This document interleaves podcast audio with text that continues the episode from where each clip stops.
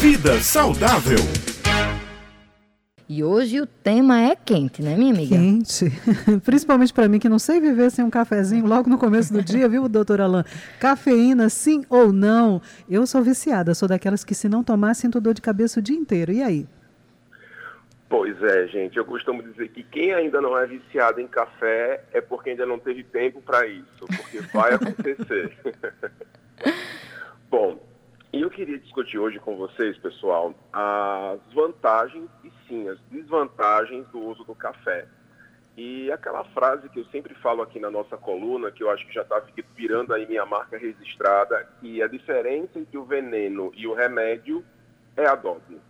E para o café, essa verdade é completamente aceitável. O café é maravilhoso, ele tem efeito estimulante, ele é antioxidante, ele consegue também melhorar no cérebro os níveis de adrenalina que fazem com que a gente consiga ter mais disposição para fazer determinadas atividades do dia a dia. Entretanto, precisamos tomar cuidado com o excesso. O excesso de café, além, claro, daqueles sintomas famosos de poder piorar uma gastrite, aquela dorzinha de estômago, também pode estar relacionada, segundo algumas pesquisas mais novas, alguns sintomas. Deixa eu explicar para vocês. O café, a cafeína, mais precisamente, ela diminui no cérebro os níveis de uma substância chamada GABA. O GABA, pessoal, é como se fosse um rivotril natural do nosso organismo. O GABA é aquela substância que vai nos relaxar, que vai nos acalmar, que vai até dar aquele soninho gostoso no final do dia. E a cafeína, em quantidades mais altas, ela vai inibir esse GABA, o que significa dizer que se nós usarmos constantemente doses muito altas de cafeína, esse GABA ele vai começar a diminuir. E isso pode ser responsável, por exemplo, pela falta dessa tranquilidade. E as pessoas podem começar a apresentar sintomas como, por exemplo, ansiedade, como, por exemplo, pânico, como desânimo. Então, talvez isso justifique o fato de que a gente sinta a necessidade de beber cada vez mais café. A gente toma o café para se animar, mas ele inibe tanto o GABA, dando essa sensação de desânimo, de falta de disposição, que a gente vai pensar o quê? Em beber mais café, sendo que era exatamente o contrário.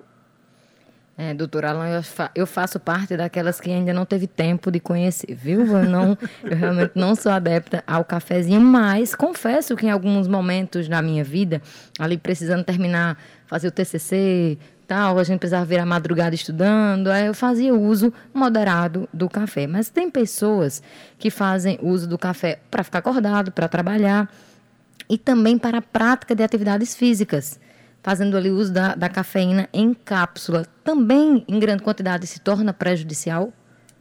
Com certeza, Raio, e é isso que realmente me preocupa. A cafeína, o ideal é que a gente use até aproximadamente 200, 250 miligramas dela por dia, no máximo. E, por exemplo, uma xícara de café, ela vai ter aí aproximadamente uns 100 miligramas de cafeína. Tá? Então, umas 2 xicrinhas de café, em 2,5, não tem grandes problemas, assim como também uma cápsula de 200 miligramas de cafeína também não tem grandes problemas usando uma vez ao dia. O problema são aquelas cápsulas com 400 miligramas de cafeína, 500 miligramas de cafeína, e realmente as pessoas que fazem uso disso daí, pode perguntar a elas, depois disso bate como se fosse aquela bad, aquela preguiça, mas isso daí já é exatamente aquele GABA que já foi inibido no cérebro.